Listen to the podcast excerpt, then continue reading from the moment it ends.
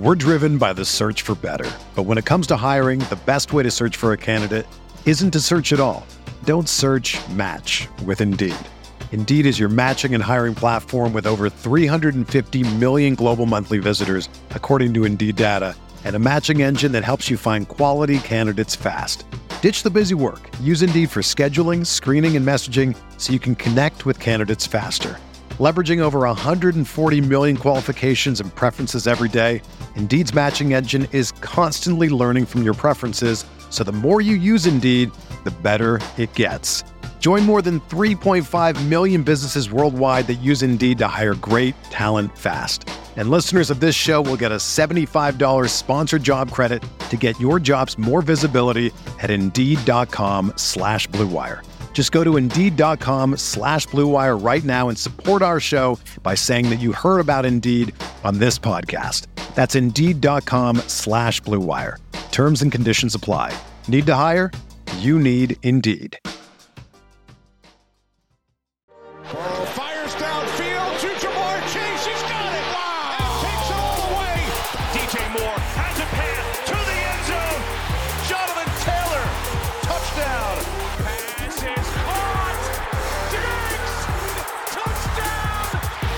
Drafting from the 105 at Underdog Fantasy in the little board. That's what we're talking about today on RotoViz OT. We're not talking about it, Shawn. We are doing it as things happen. We are in the spot 105 as we get ready to make those selections. It is 20 rounds. It is $10,000 to first place, a $3 entry fee. So not the high stakes, but the high prize money is there. $10,000 is nothing to be, you know, sniffed at in these situations. It is 65% full. It is the underdog little board. Shawn, as always, if anyone's signing up to an underdog account, they can use the code ROTOVIZ to get a 100% sign up bonus up to $100. We talked a little bit in that last show about where our preference would be for our first selection. I mentioned maybe a little bit further back, but the 105 is a, an interesting spot. But we mentioned it's a little bit flat at that point. Well, surprises here. Christian McCaffrey goes at 101. So maybe, Shawn, we, we see somebody slide back that uh, shouldn't slide back in Justin Jefferson or Chase. I don't think that happens, but let's hope some running backs come off the board here and we could see. But how are you feeling about the 105 and who are you expecting that to be? Obviously, it's a Tyreek Hill range, it's a Kupp range, a Diggs range. AJ Brown could be in play, but Travis Kelce, then the the non wide receiver that's in the, the mix here. And uh, how surprised are you at the the CMC at 101? You're never surprised when the best weapon in all of fantasy football goes 101. Obviously, in a half PPR, there are advantages to the running backs that you don't get in full PPR. At the same time, McCaffrey specifically is going to lose a little bit of his value relative to, you know, perhaps a, a, Jonathan Taylor type of back, a Derrick Henry type of back in this format. But I mean, if Christian McCaffrey has a McCaffrey type season, then people are going to be looking back and saying, know, folks who got McCaffrey at 103, they were the real winners. Folks who reached for him at 101, they're right there in the mix to win the overall prizes. So not surprised, and also not surprised that Justin Jefferson and Ja'Marr Chase go two and three. Yeah, not surprised. Uh, thought they'd go one and two, but the, the top three, as you would expect. Shawn, it's going to be interesting here as we are on the clock. Cooper Kupp goes off the board. He was somebody I was interested in. Hill is probably my next preference. You mentioned some potential concerns around Diggs. Who are you feeling here at this particular point? Are you going deep down the board or are you going with Tyreek Hill here? No, I think this has to be Hill or Travis Kelce. It sounds like you are on Hill. I mean, one of the ways that I really like to play this is with a Jaylen Waddle, a way to play that Miami offense that isn't quite as, as expensive. And I think that 2023 could be, and perhaps we should even think that it will be the year that Hill and Waddle flip. One of the things that Ben and I talked about at length on one of our last Stealing Bananas shows was that Waddle had this amazing season and really left a lot of catches on the table, which that means you left a lot of yards on the table. That's a little bit of a concern. You know, if you have a quarterback at any point go away from him because he's not trusted to make a contested catch or to come through at the big moment, he had some huge drops in the wild card game that they very well could have won and sprung the massive upset despite the disparity in quarterback play if he makes those catches. But I mean, Jaylen Waddle's not going anywhere. His target volume, I mean, it's not going anywhere unless somehow these drops get even much more extreme. And that means if he has a season where, whether it's because he makes some mild improvements or it's just random, which could very easily be the case, and he catches a higher percentage of balls. With Jaylen Waddle, eh, any particular catch could go for an 80 yard touchdown. His upside is to finish as the wide receiver one. So that's a great way to play it. And yet, if you're sitting there right in the spot where Tyreek Hill is the value, I think you're going to draft a few of those teams.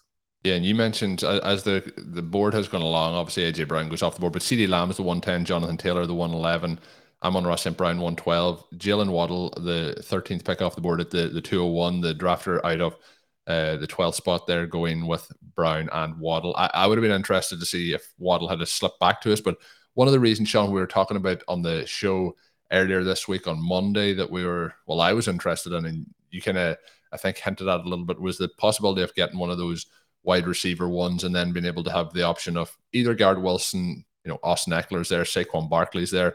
There is a lot of interesting options in this range still. So we are picking in four selections and you're adding players to our, our queue here, but there are a lot of options outside of really quarterback here that I would be um, interested in seeing what we can do. So Wilson goes off the board, but kind of a, a reverse hero RB kind of strategy, Shawn, feels like in that selection, you know, where we picked could be very, very interesting as Barkley goes off the board. One pick to us. We'll see if that is an option. Breece Hall is somebody you've added further down the, the board. I've noticed that you haven't added Ken Walker or DeVonta Smith to the, the queue. We might talk about that. They're both guys that we have really liked uh, last year in particular. But Austin Ekeler, Shawn, is available. We don't know what's going to happen with his contract, but one thing I'm pretty confident is that he's he's going to be playing in the NFL this season and, and being quite productive about it. How do you feel about him? Next option would be Tee Higgins. Yeah, I mean, you're getting almost a full round of value here, and it's possible, obviously, that he continues to fall down the board in some of these drafts. It's possible that he goes somewhere that is less favorable than the Chargers. This possibly stays with the Chargers in a far less favorable situation. One of the things that they've talked about is to try and get a little bit more vertical on offense, to try and get more power running on offense. Both of those things could potentially harm his workload. But as you mentioned, what are we sure about? One, that Austin Ekeler is going to be in the NFL next year, and two, that he's going to be one of the three or four best running backs in the NFL. He's pretty you're willing good. to, yeah. I mean, you're willing to bet on his abilities, and you're willing to bet on the volume being there. And I mean, because one of the things that we start with with Ekeler is that he hasn't been the early down runner that you see from a Christian McCaffrey, that you saw from a Jamaal Charles. And yet, his ability to impact an offense, his ability to score from distance, like an Aaron Jones. I mean, Ekeler has been the guy over the last several years to get him at pick 20 frankly, it's just a little bit absurd. He's one of those guys where early in the first round last year, we had some questions about what the risk reward was. And the reward turned out to be absolutely fantastic. Obviously, we talked in the previous show about it's better to be a year early as opposed to a year late in getting out on the older players. But at the same time, that if you're getting extreme discounts where you have so much reward at that point, you want to go ahead and do that. And one of the things too with Ekeler here as the second pick at such a discount is that it creates so much flexibility now for you to draft the rest of the way. Now, again, this draft has been pretty wide receiver heavy. And so it's just very easy in underdog to get wiped out at receiver and think that you're going to be able to do things that you're not able to actually do. But starting Tyreek Hill, Austin Ekeler, I mean, now we're almost playing with house money. And again, this is a $3 draft. So anybody who is interested in getting some practice in and having the chance to win $10,000 for just three bucks, I mean, there are going to be a lot of entrants in the tournament. You want to keep that in mind. Don't spend money that you don't have. McCollum, we're going to have a lot of fun here for just $3. Yeah, this is going to be a lot of fun. I'm really enjoying how things have kicked off. I did mention Kenneth Walker and DeVonta Smith. We are just two picks away. We have Breece Hall and DK Metcalf in the queue. I'm hoping that one of them will slide to us. There is a lot of other options, but for me, they are – the priority options um, here. If we could get one of those guys, Sean Adden, De- Deebo Samuel, and DeAndre Hopkins into the mix as well. We'll see what happens. But those two guys, Shawn, who you didn't add to the queue, is that just based on there's a lot of players in this range that you like ahead of them that you think are better values, or are they players that you just think are are vastly overpriced at this point? Because I, I know they're both players that you really like their their talent. Uh, Breece Hall goes as the 27th overall pick. We have the 29th pick here. McCollum, now we're hoping that DK Metcalf makes it one more slot. That would allow us to address the wide receiver position. We really don't have any of those four running backs who have ADPs in between DK Metcalf and Deebo Samuel. Those four guys would be Derrick Henry, Nick Chubb, Josh Jacobs, and Travis Etienne. But DK Metcalf does go there at pick 28. What are your thoughts here? I mean, the, the running backs after, like a Rhamondre Stevenson, I think similarly as strong. Josh Jacobs coming off the season he had last year even though he I've never been a Jacobs guy, he would probably be the player.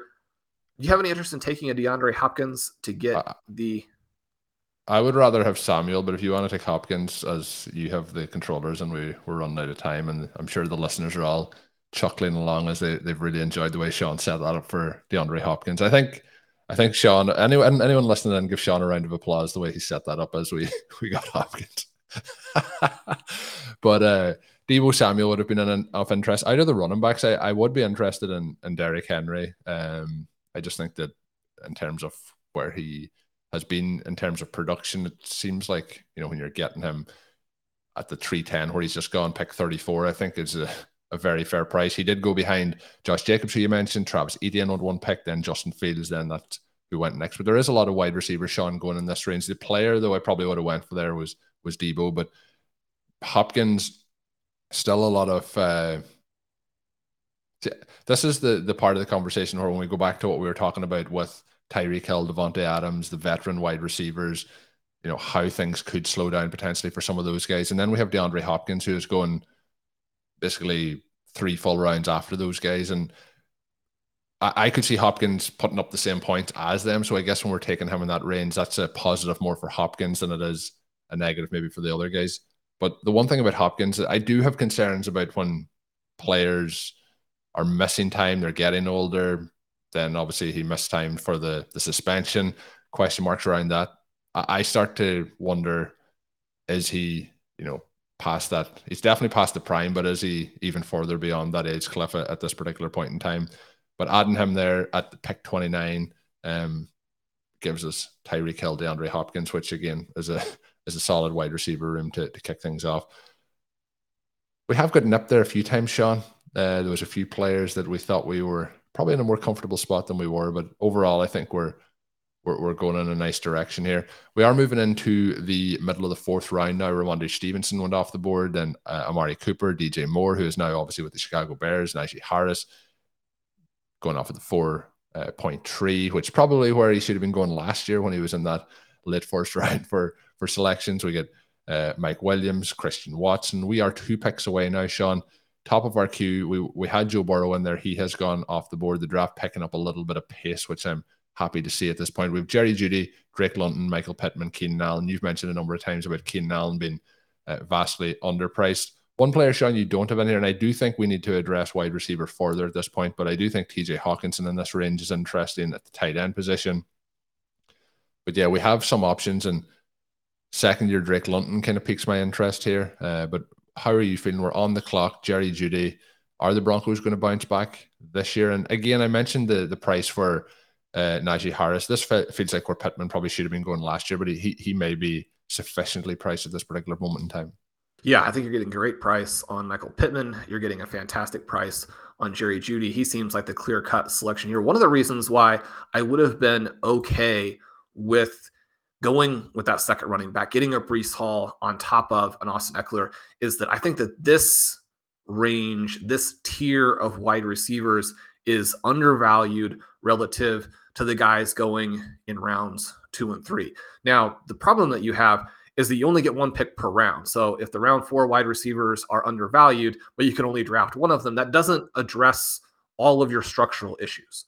And so you still have to be aware of the fact that you have to get enough wide receivers total. But you can draft a guy here. You can hope another player falls. We're probably going to get a good receiver at the 5 5. But Jahmyr Gibbs also somebody where I mean I think his value at some point this offseason is going to absolutely explode. He for me is similar to where we were last year with Breece Hall. Breece Hall ended up being one of our oh, very highest rostered players. He then looked like he was going to be one of the three or four biggest winners of the entire 2022 season. Unfortunately, injuries got in the way, but if I have Gibbs at about the same level in terms of total that, roster, I was thinking that is a, a, high mark there that we're setting uh, for for Gibbs here. Yeah, I, I think it's hard not to be pretty happy with that. It's a little bit of an awkward level here, price wise. His ADP versus where we're going to draft at 53, but he does go at the 501. The drafter at the turn obviously is not going to get to pick for a long time. And so you maybe have to reach a little bit. One of the things that I would just throw out here in terms of mild tweaks for 2023, and we're going to go into this in a lot more detail in later shows. We want to throw a few of these nuggets in from time to time as we're doing the draft shows. Is just I'm going to be a little bit more willing to reach in 2023 and play to my board, a little bit less concerned with getting ADP values.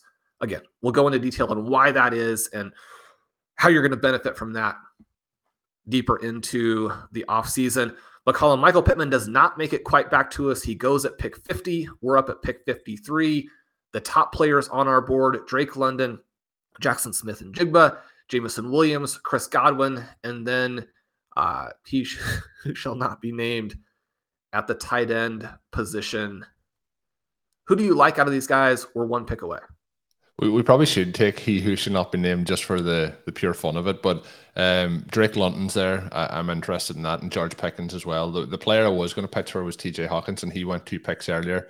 I, I'm on board here, Shawn. If you want to go with that player that will not be named, uh, but he may be there in the next round. But you've already made the pitch that you're you're happy to reach. I think Drake London's the pick here, and that is not the person. We'll, we'll let the listeners know uh, who that player is when he is selected, and hopefully maybe for us in the next round. But yeah, Shawn, this isn't a you. You just made the point. And I just want to reiterate it to the listeners in this zone where we've mentioned a number of the wide receivers. Um, somebody who wasn't on our board, two players actually who weren't really up for selection for us in this Terry McLaurin and Christian Kirk also in this range, who are both good NFL wide receivers. Uh, you know, Kirk had a really solid season last year but you are looking from kind of wide receiver 23, 24, all the way down to kind of wide receiver 36. There is a lot of options in this range. And Shawn just added a name to the queue and Jahan Dotson, who is wide receiver 41, who I absolutely am all aboard this season. So there's a wide range of, of players in here Jameson Williams, Chris Godwin, Marquise Brown, George Pickens,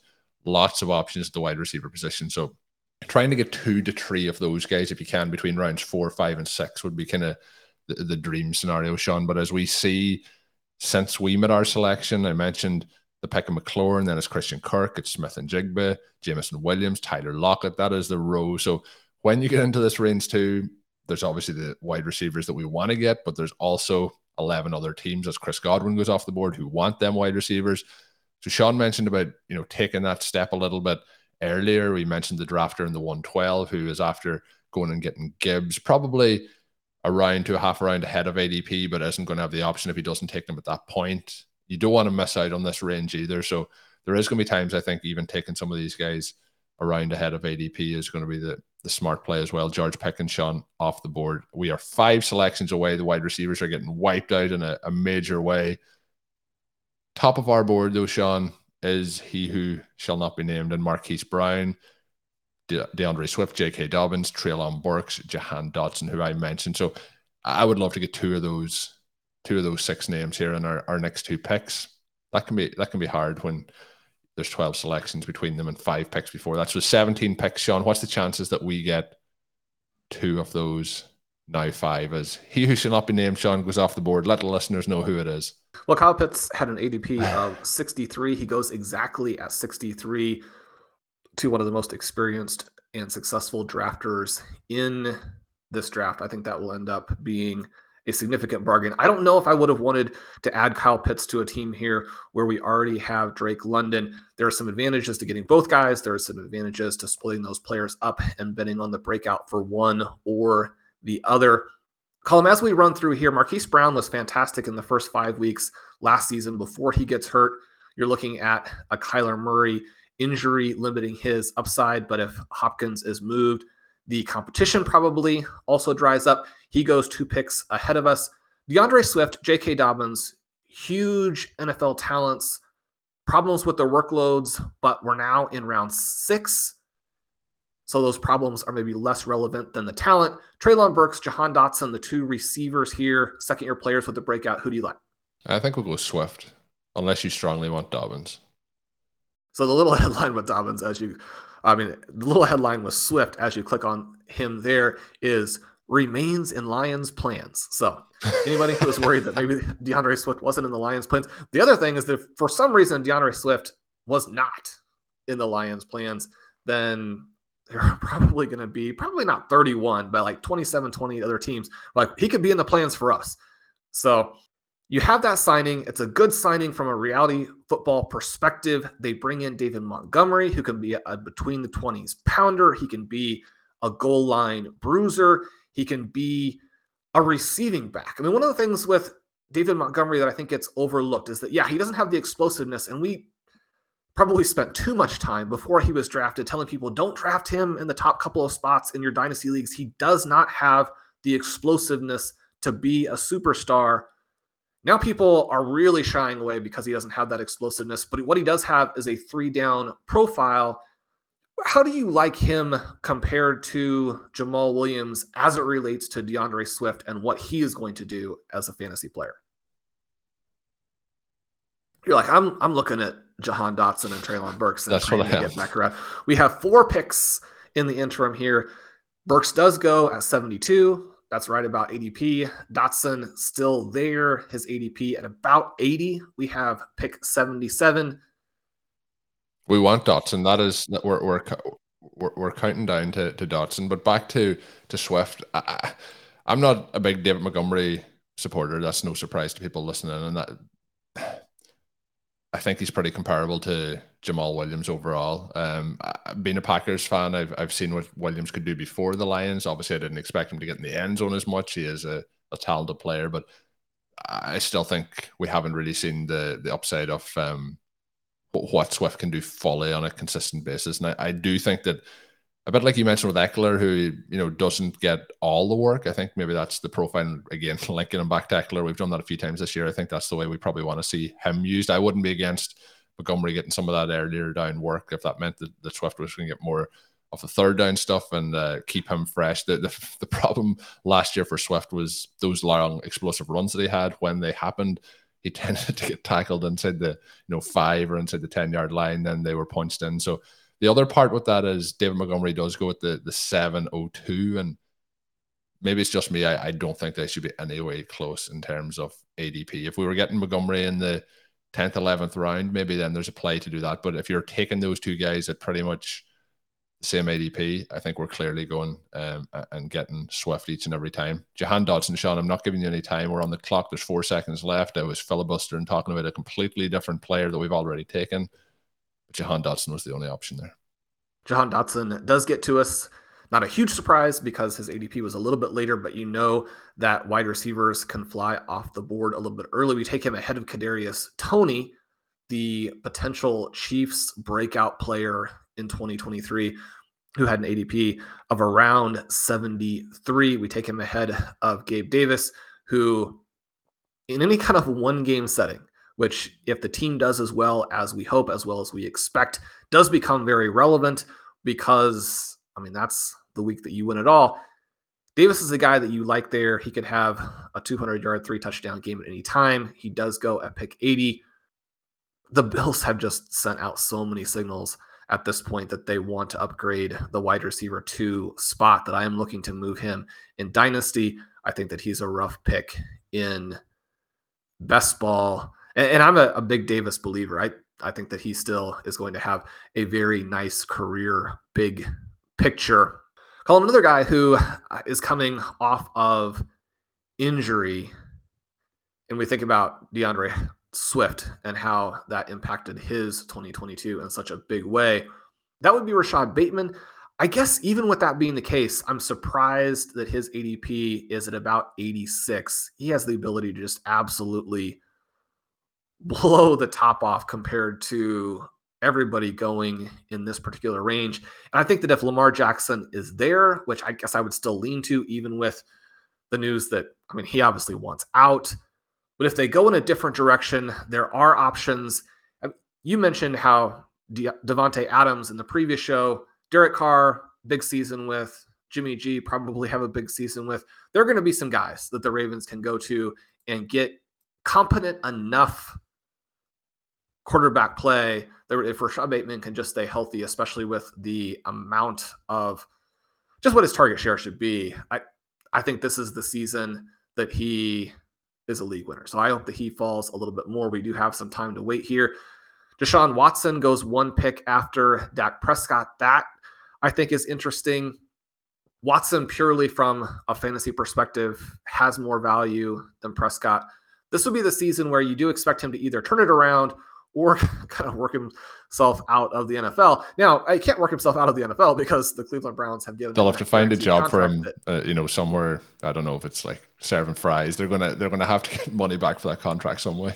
Yeah, well, my, my family members are always talking about Madison Bumgarner here with the Arizona Diamondbacks and how um, they just need to put him on the ground staff. And I don't think that I don't think that that's the way you can really make that contract work. But a, a similar dynamic there, where some of these guaranteed contracts can be a little bit of an issue.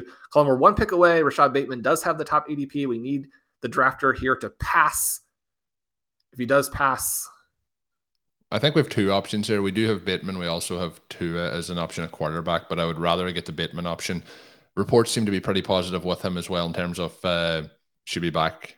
Uh, we have the option of both, so I think we go Bateman here, who seems like he should be back, you know, active in his uh, you know pre preseason, I guess we'll say routine in terms of getting back to 100. percent And there's no real concerns of him as we get ready to enter the season. The tagline that comes up here is continues to progress. Shawn, I think with the Ravens at the moment with you know Lamar Jackson, the contract situation, and him asking for the trade and so on and so forth. I think it's put like it's deflated all the ADPs of the Ravens players. We talked earlier about J.K. Dobbins, and I think the similar with Lamar Jackson.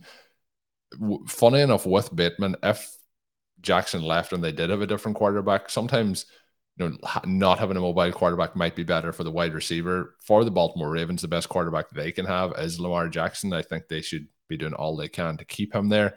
But I think uh, Bateman is somebody here at the you know pick 92, the 808, who is vastly undervalued. You're also looking at Courtland Sutton, who I think could be interesting as a bounce back. For I just haven't set my full range of expectations on what's going to happen with the Broncos this year. I, I do have a feeling that it's it's going to all work out for them and it's going to work out for Russell Wilson this year, who's just had a, a knee procedure recently, should be back 100%. But Adam Thielen goes on the next pick. And again, when we're doing these 1v1s, I would much rather have uh, Bateman versus Adam Thielen. Tua does go with the 8 10 as pick 94, then Alvin Kamara. So we don't get him, but we do have a lot of other quarterback options that Shawn is adding into the queue. But just to do a quick recap off the team, Sean, it's Austin Ekeler, it's D'Andre Swift, it's Tyreek Hill, DeAndre Hopkins, Jerry Jeudy, Drake London, Jahan Dotson, Rashod Bateman. No tight end at this particular point in time, but no quarterbacks, no tight ends, but I think the wide receivers, running backs is quite quite enjoyable after uh, eight selections so far. How are you feeling, Shawn, as we move through it? Adding some of the tight end options to the queue and Dalton Schultz, Cole Kmet, Pat Freiermuth, uh, Chiggs. There, there's some of these second year options, Shawn. You're after adding Dulcich to the queue that I, am very interested in. Uh, Trey McBride also adding him in there. So I think it's going to be interesting again as we I, like getting into these situations where we're rounding these teams out and trying to, to fill it in. And we're two picks away, Shawn. No surprise to the listeners. Guess who is the top quarterback Shawn has added to the queue here? It is Daniel Jones. How are we feeling here as things set up? Elijah Moore, top of our queue. Then Daniel Jones has just gone off the board. So I was going to ask Shawn, how is he feeling? He's obviously feeling despair after that has happened. We are on the clock. Who are we? Who are we going with here, Shawn? I'll leave it up to you at this point.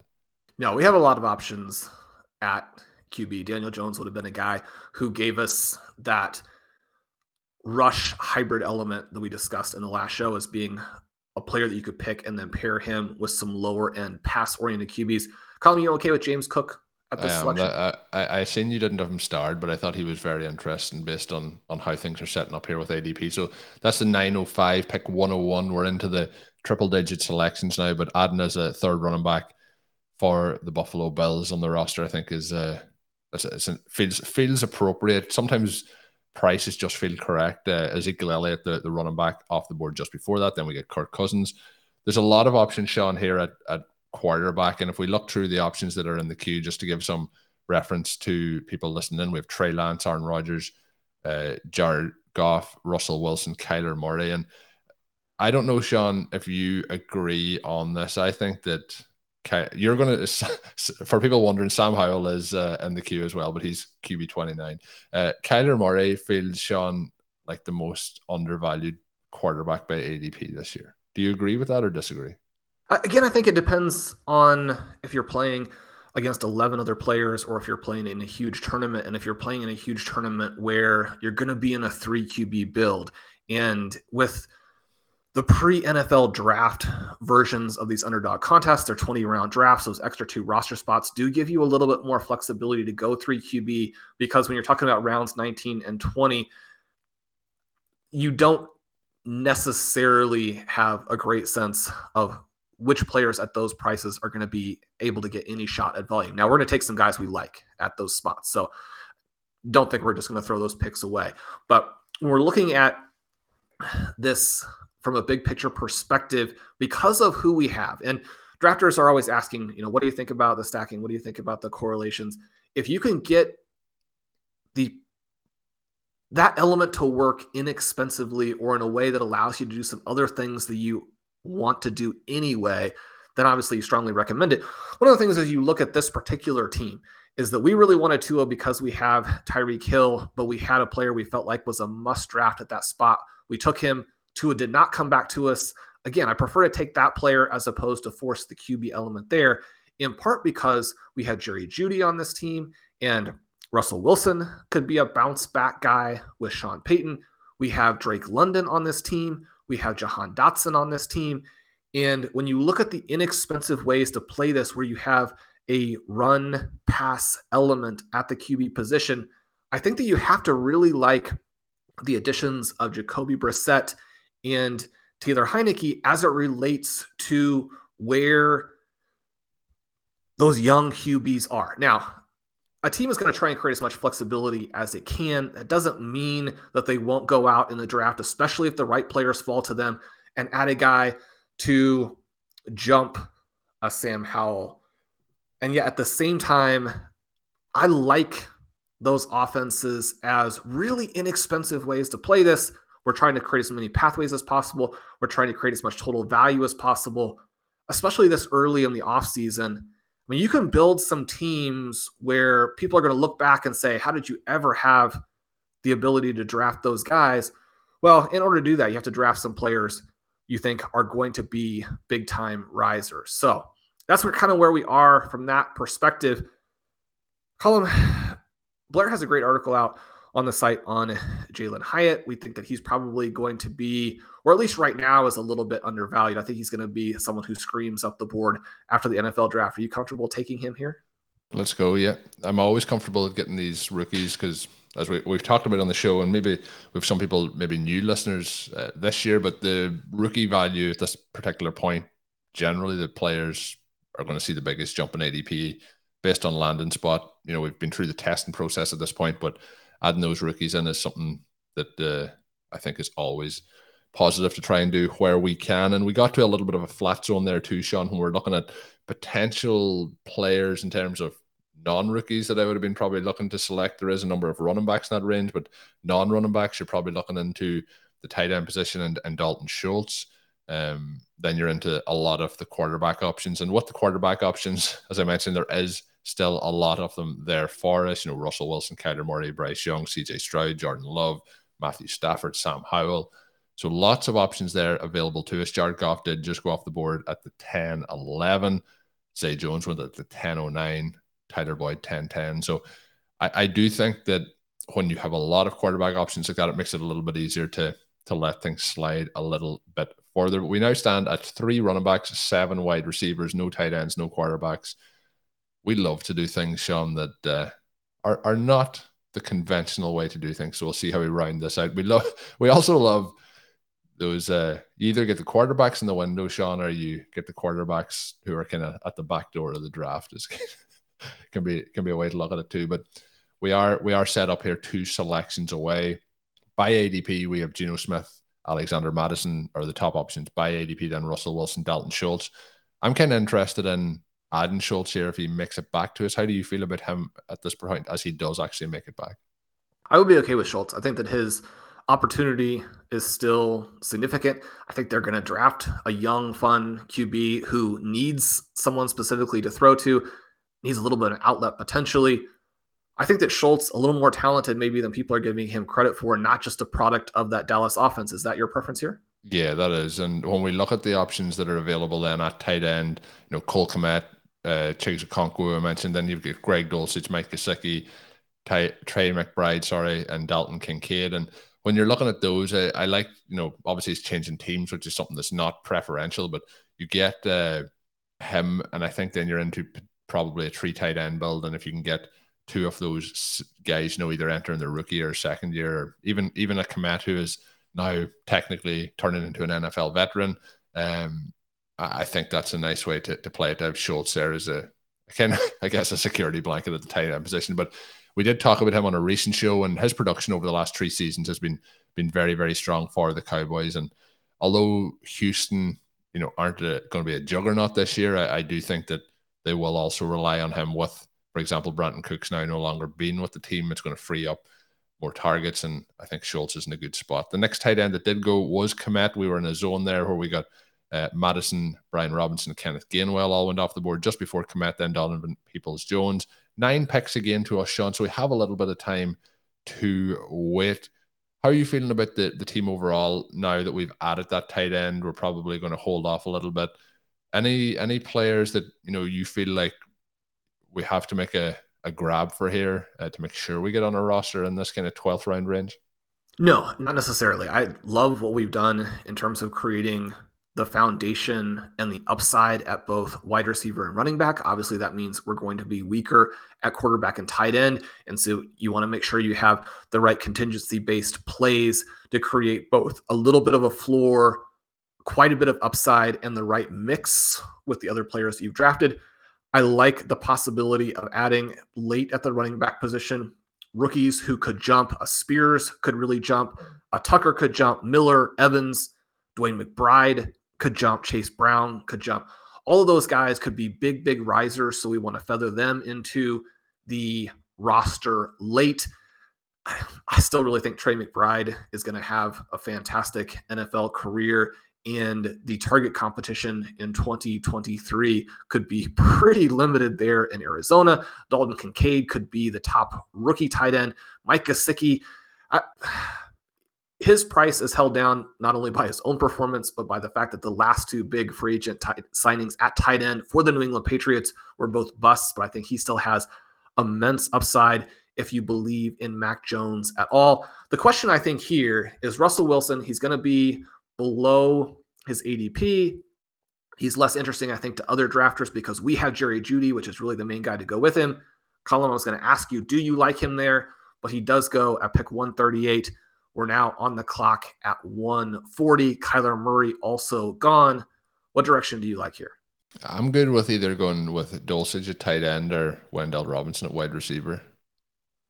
Anyone else you have a preference for either of those two guys? Outside of those, or Let's go with Dulcich. He's someone who could be I mean, the, the huge breakout guy here. We know that he was a favorite of the previous coaching staff. They had really prioritized him in the draft. He was the player they really wanted to build their offense around, as you know, mildly absurd as that sounds.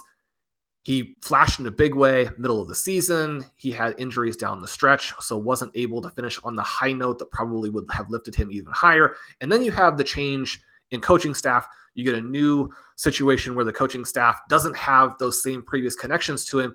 But when you think about what Sean Payton was able to accomplish with Jimmy Graham there, with the New Orleans Saints. Now, that's not to say that Greg Dulcich is Jimmy Graham, but I don't think that we're going to be shying away from Dulcich because of the coach. This could be a real catalyst for that breakout. So I'm fine with that pick, especially as we're trying to create upside at that position late. Colm, one of the interesting things here Bryce Young, CJ Stroud, they are both available. I've mentioned on several occasions that I think that there is risk and downside if you're drafting them really early in Dynasty. And yet, when we're talking about this late in redraft, when you need QBs, they become kind of interesting. Young does go at 145. Stroud still available. Jordan Love available. I think a, an interesting pick this late. Matthew Stafford, kind of that safe guy. And then Howell and Ridder, both players that we'll try and wait on and hopefully not wait too late. What are your thoughts of this pick? Yeah, I think uh, I, am good with quarterback here if you want to go that way. Um, and I'm interested in either Stroud or Love. Probably, probably going with Love though. For again, I was going to say for the the security of a starting role this year, but uh, we're still lingering on Shawn. Uh, feels like we'll be lingering on at week one with the the Aaron Rodgers situation. Uh, but yeah, Jordan Love, and again, drafting at this point of the year, there's a, a three dollar draft as we've mentioned a few times.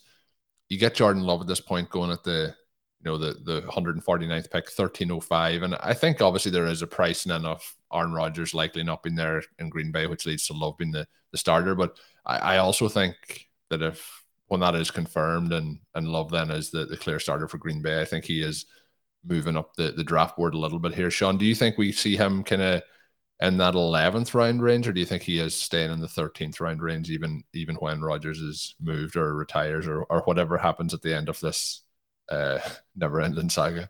Yeah, I think the assumption here is that he's the starter. And so I think that the price isn't going to move a lot until we start to get rave reviews of him in the offseason. One of the things that really was encouraging in terms of Romeo Doubs last training camp and then into the preseason was the connection between those two guys in preseason games was extremely impressive. You have Christian Watson there, who is even more dynamic than Doubs. I think that there, you know, are concerns from people. You have an unproven quarterback and you have unproven wide receivers, uh, and that's why you get that kind of price. The thing that you would love to see would be to love for Love to use some of his athleticism and add some rushing yards.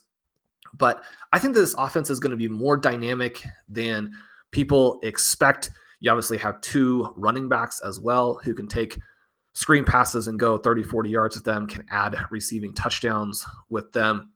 Even though we don't have either of those two players, and Doubs does just go at the 155. So Doubs goes ahead of players like Rashid Shaheed, Rondale Moore, uh, Isaiah Hodgins, Hunter Renfrow, Nico Collins.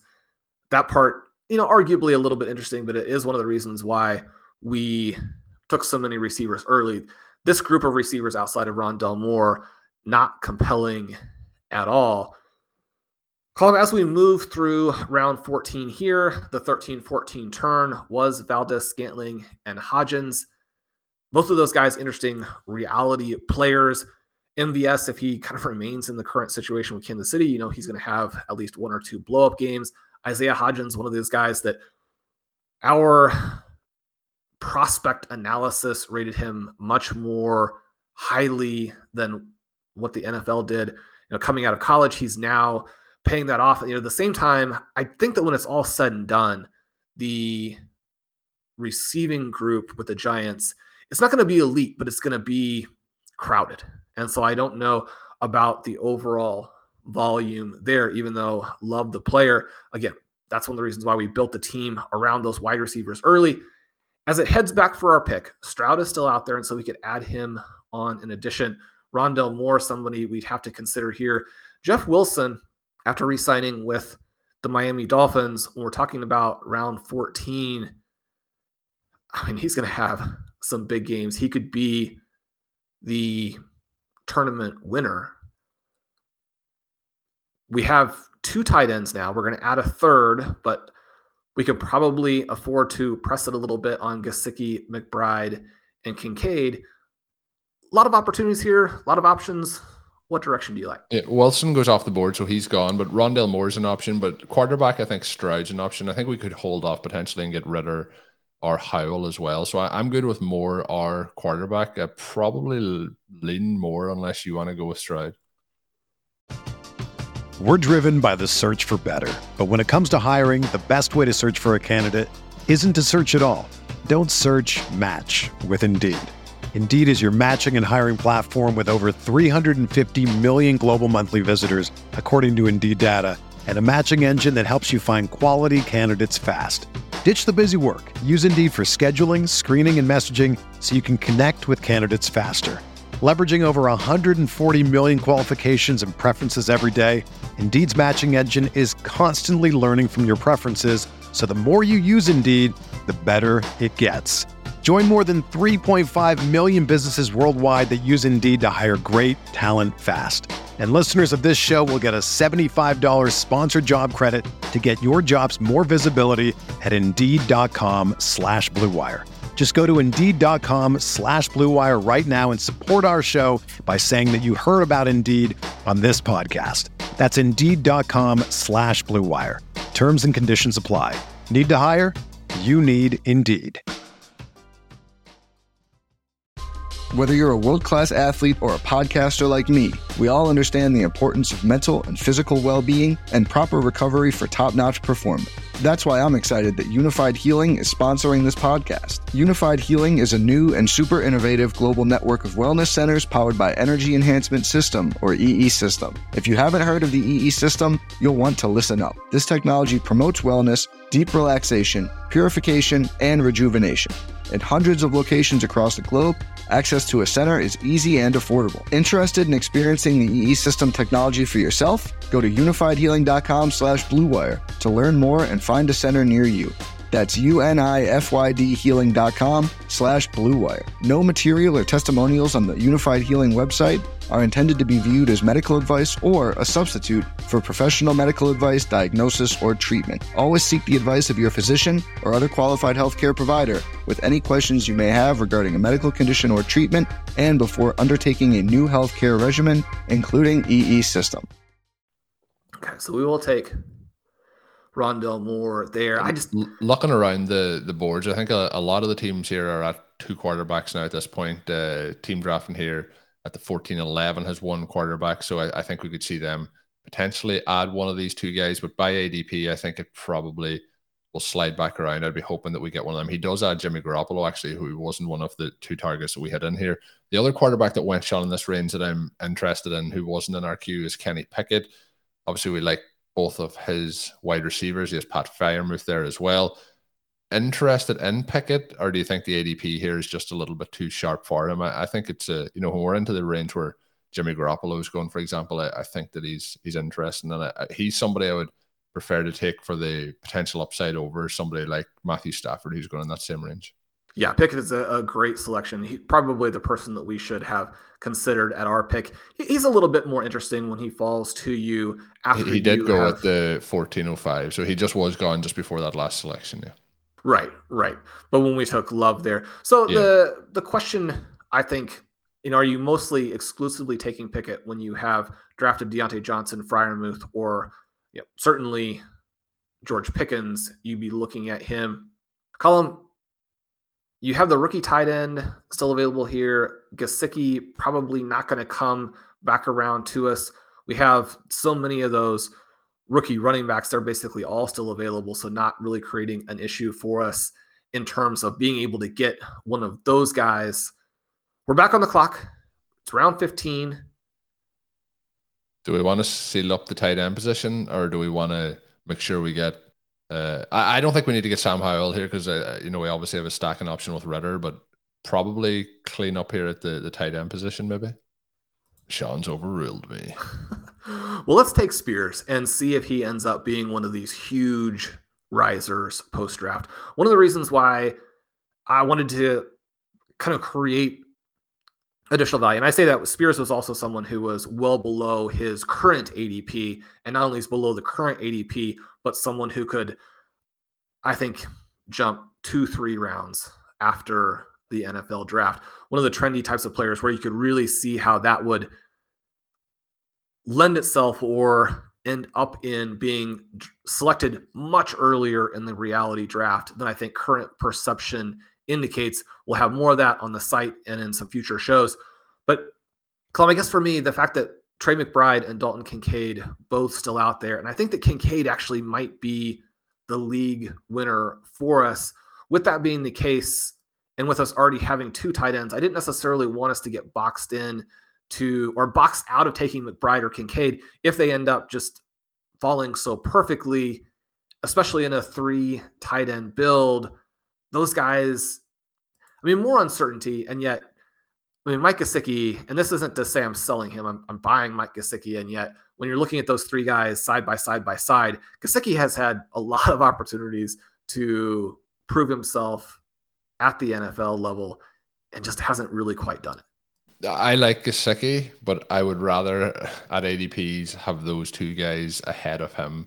So I would be flipping the ADPs and I, I would be going with McBride, then Kincaid, and, and then Gesicki. But uh, we'll see how it goes. We are six picks away. Tyquan Thornton, Shawn goes off the board, who is somebody I like to get if you're looking for wide receiver in this range. But it, it feels like these next two selections, Shawn, were – probably I think here, you know, in terms of ADP, how things sit, McBride is 185, Kincaid is 196. We are at pick 183 at the moment. We'll be picking at 188. So they are both definitely in play. Sam Howell then is 209 by ADP. Desmond Ridder's 222 by ADP. So I, I, I feel like in the next two picks, there are possible options. Obviously, there is other running back options that you've added into the queue here. Sean Tucker, for example, Mac Jones is a quarterback option who goes in this range as well. I would still prefer the other two options probably over Mac Jones that I talked about there and Howell and Ridder. But three selections away. Who's your who's your dream pick here out of these guys? And Shawn, you've talked about Chuba Hubbard as well a couple of times. He I see his name creeping up the the board here. Yeah, he's one of these guys where we're hoping that maybe we can use him to fill out rounds 19 and 20 we have five That's picks ambitious. remaining. His ADP is like 15 picks away. I love Sean Witten for round 20 for these guys.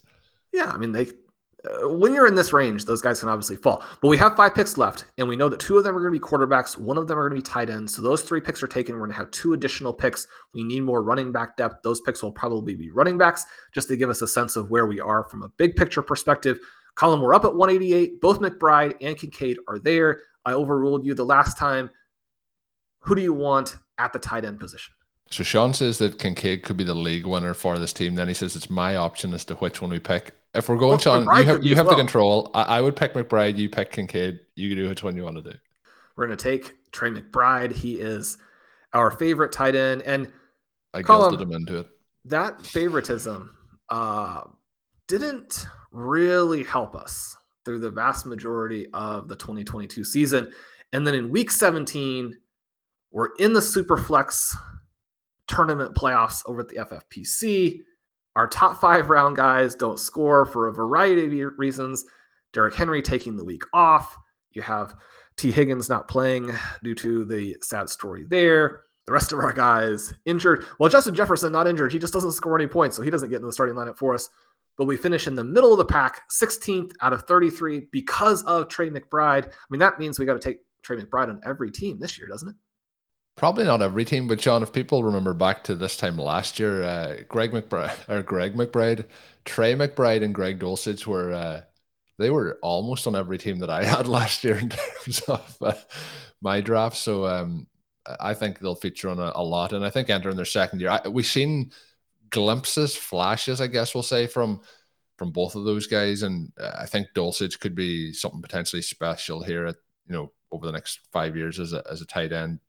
But I I really do like Trey McBride, and I think we've rounded out a very nice tight end core with who we have there. I I was I was okay, Shawn, if you overridden me again there, but uh, yeah, like to like, to have Trey McBride in there. So these are always these are the moments that I fear when this team, you know, advances to the final of this contest and you know, Trey McBride lets us down on the last week. I think we'll be hearing that on a podcast next year. But we are one pick away, Shawn. Sam Howell's there, Ridder's there. Feels like a good time to to take either one of those and then round things out. The other player who is there is is Chuba Hubbard. Kendre Miller's there, Zach Evans at, at, running back. So we could push quarterback one more round here if we if we really want to. And I, I'm up with the risk if, if you're up, but you're you're on the clock. Yeah, I don't think we want to risk there being another Sam Howell true believer in this draft. Again, when we talk about this, and we joke from time to time about the Sam Howell 100% roster club. We don't joke, Shawn. We live it. It's a, it's a motto. It's a life uh, motto. It's a life philosophy. Yeah, yeah we love it. no, it. I think it is a life philosophy, and and we'll see if that life philosophy is uh, a successful life philosophy or you know uh, something we regret. Well, uh, there is the potential for that to be a cardboard box philosophy. Yeah. as we as we get down the stretch in 2023, there is risk with it. There's huge reward. You're going to miss on some of these. Obviously, you're not going out there and drafting every single team with three quarterbacks and one of them being Sam Howell as you play your fantasy leagues. Don't do that every time. When one, one works, question on when you how have a Jahan Dotson, do it occasionally.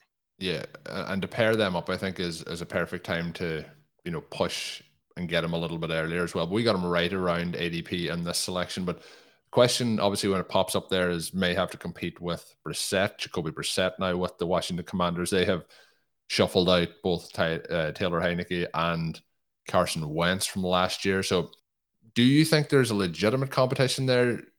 I think it's a case that Sam Howell gets the first crack here, and unless things mess up, that he is the starting quarterback here throughout the season. Is that the way you see it, or do you think they might try and ease him in behind a veteran at the start of this year? I think him getting some action at the end of last season is a you know a, clear picture to them wanting to give him the opportunity at the start of this year. And with them, I'm, I'm going to say only adding to Brissett. I think Jacoby Brissett is better than both quarterbacks they had last season.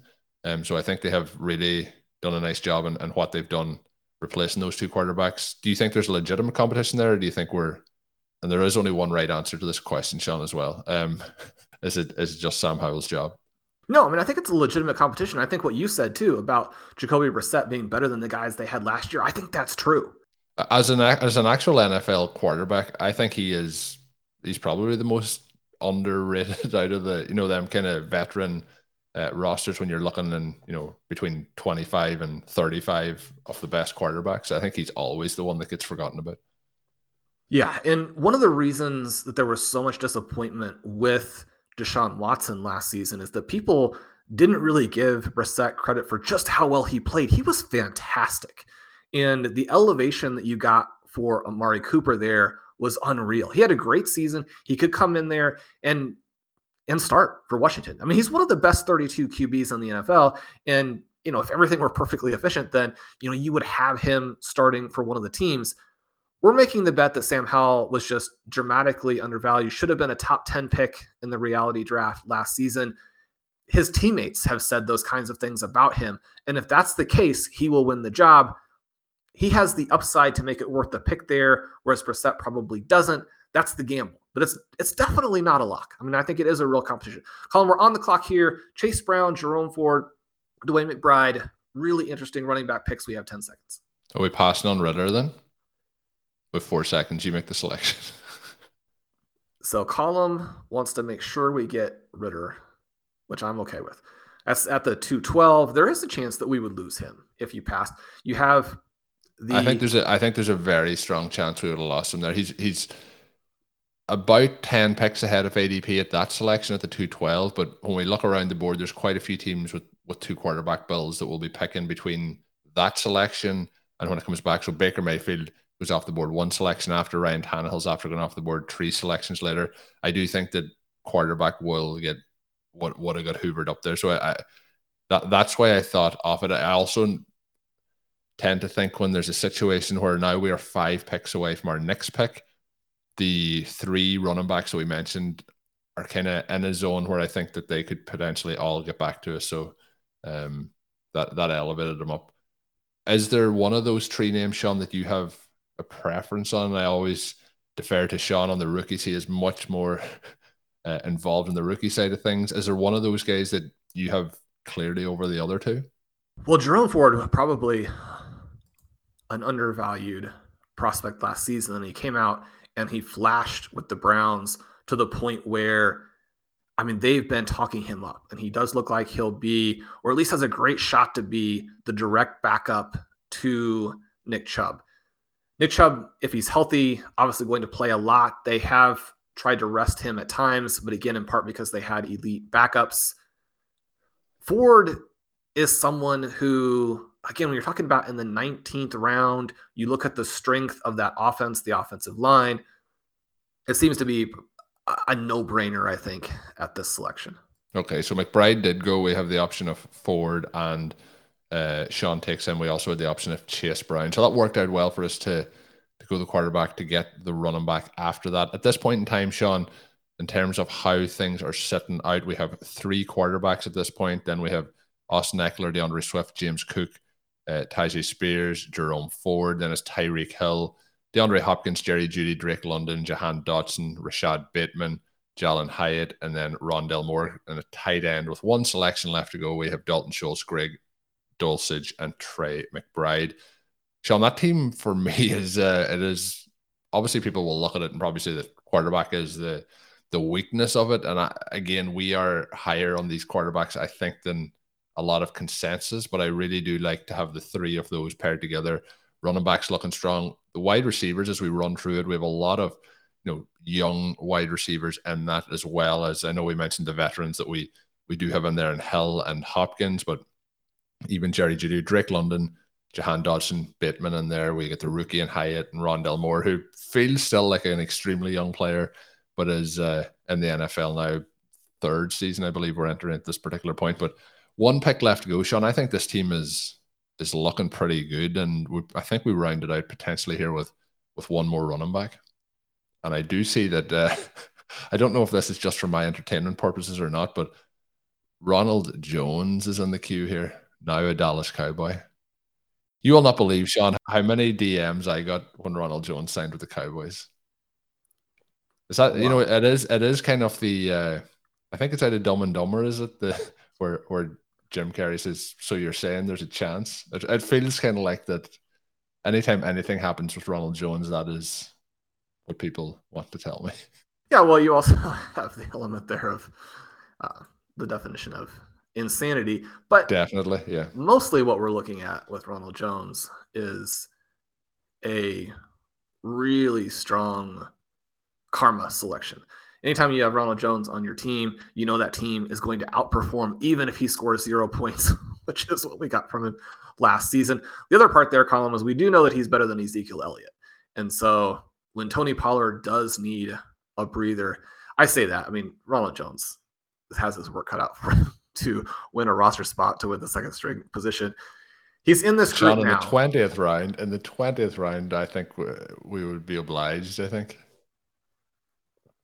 we'd be obliged. Well, there are still some quarterbacks that you could take. You could go with a four QB bill here. You can take Levis. You can take Purdy. I think that is interesting, more interesting than a pure throwaway pick. And that's probably what we're looking at at the running back position. There are some interesting guys here. Joshua Kelley with some of the ways that the Chargers have been talking. Zamir White in a second season probably puts himself in a better position to be the guy if you have an injury.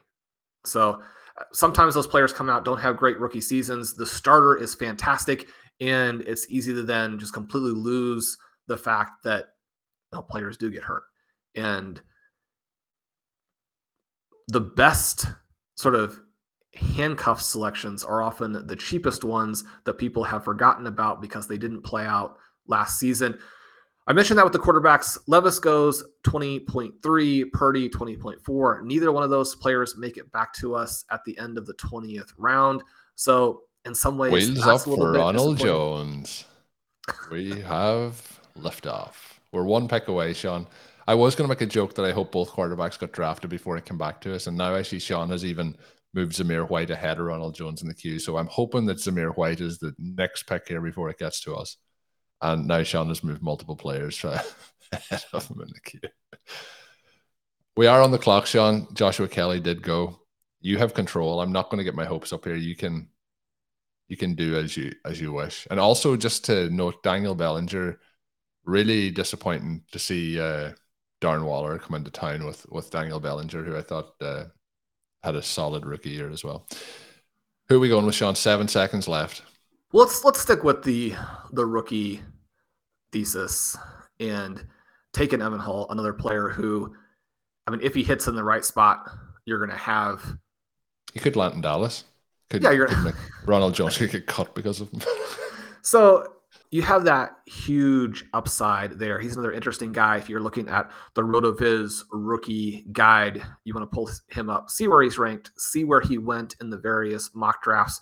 We did three mock drafts that were super flex. We did three mock drafts that were regular. So we have you covered for whatever your format is. Two other names who didn't really fit this build at this point, but were interesting players when you're talking about rounds 19 and 20, guys that I had a little bit higher in the rankings than they were drafted in our mock drafts. Players I think you're going to want to keep your eye on to see if the NFL agrees on their athleticism and what they accomplished down the stretch of their collegiate careers. Trey Palmer, Tyler Scott, give those guys a look. Receivers who don't go early are unlikely to make the big impact that you need in best ball leagues. Blair has some great research on that and how you want to build, who you want to select late. But those are a couple of other names that are going to feature in content on the site over this next month. Some guys who will be on the podcast, some guys who, yeah, I mean, last season when we were doing some of our shows during the draft, and Romeo Doubs was the guy that we talked about at extreme length and we're excited about. And then he goes out, has a good offseason, has a good training camp, and then mixed results, I think is the fair way to put it as a rookie. A lot of misconnections with Aaron Rodgers, but someone who became very, very relevant, wasn't a big name at this time last season. There are some guys there late in the draft that we just did. Think about rounds 19, round 20. We mentioned you don't want to throw those picks away. You want to construct your roster in a way that you could get big value out of them. Because it was a 20 round draft, I gave us some more flexibility to go with both three QBs and three tight ends. That's a lot more difficult in the 18 round format that we're going to see with Best Ball Mania once that starts up. Colm, this is a team that was a lot of fun. It's a team where I like the structure. It's also a team that has extreme upside. And that upside is what we're looking for to win a tournament. And so much of it does boil down to Sam Howell, Desmond Ridder. Are those guys the starters? And the reason that we are looking at them is that if they do start, their fantasy profiles are what you're looking at. There are some guys who are safer, but don't have the league winning upside, don't really have a fantasy profile that works for you, even if they're playing. And so that is the choice. If you can get a guy late, there's sort of a binary outcome where if he hits, he hits big. If he misses, then that particular team is busted. But at the $3 level, you want to take some of those shots. I had a lot of fun with this. Colm, what's your recap here? How are you feeling about this team now that it's all said and done? I, I really like this. And what I am going to say, Shawn, is we're going to save that as a little bit of a teaser because I do think that because it's a 20 round draft, because we went through it as we did, I think we'll do a full breakdown of this team on one of our upcoming shows, probably next week. But I think rather than rapid fire through it in a you know a two minute, I think we'll dive into it because I think there's a lot of players in here as well that we haven't talked a huge amount about. And when we were going through it, we were kind of dipping in. But players like DeAndre Hopkins, for example, talked about you know D'Andre Swift as well and how close he is to David Montgomery in terms of ADP. Then the the quarterbacks as well. I think we can dive into it a little bit more. Bateman, we didn't talk a huge amount about James Cook, so I think we can talk through that as well. I, I really like this team. I mentioned sometimes with drafts, there's certain points of the draft where maybe you're like, this team isn't falling exactly the way that I would like it to. But today, outside of one or two picks, we had multiple options at every single pick. I thought ADP played with us today and it worked out in this draft room, helped us out getting some of the selections that we really wanted to to nail down. So I'm very happy with this team, Shawn. But this is one I think we will dive into in a little bit more detail. Look at some of those one v ones and two v twos based on ADP and how things played out. But really like this team. As we get ready to wrap up today's show, I want to give a reminder that you can get a RotoViz NFL pass and get a 10% discount off said NFL pass with the code RV Radio 2023 at checkout. Gets you access to all the tools, all the content up on rotoviz.com. Fantastic work from the team up there every day on the website. I would highly recommend checking that out. Of course, you can check out Shawn's work up there as well. We will have another RotoViz Overtime podcast to come later this week. We'll be dropping Friday.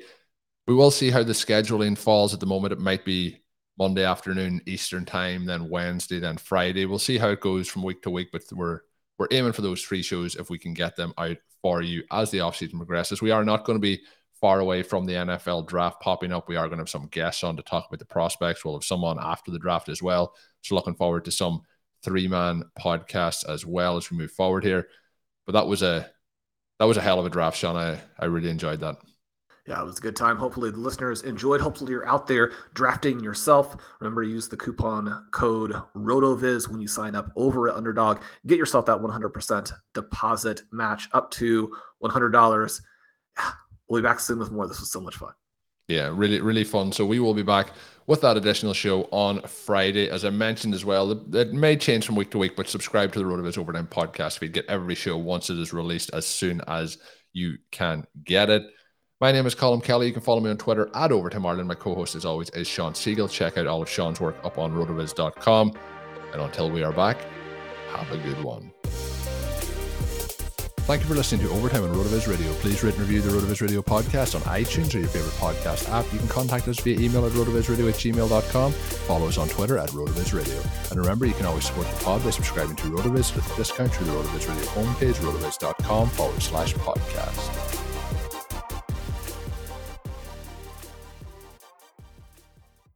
Everyone is talking about magnesium. It's all you hear about. But why? What do we know about magnesium? Well, magnesium is the number one mineral that 75% of Americans are deficient in. If you are a woman over 35, magnesium will help you rediscover balance, energy, and vitality. Magnesium supports more than 300 enzymatic reactions in your body, including those involved in hormonal balance. From functional medicine doctors to mental well being and female hormone experts, we all know that magnesium is the one mineral to improve all aspects of well being and health. But which one?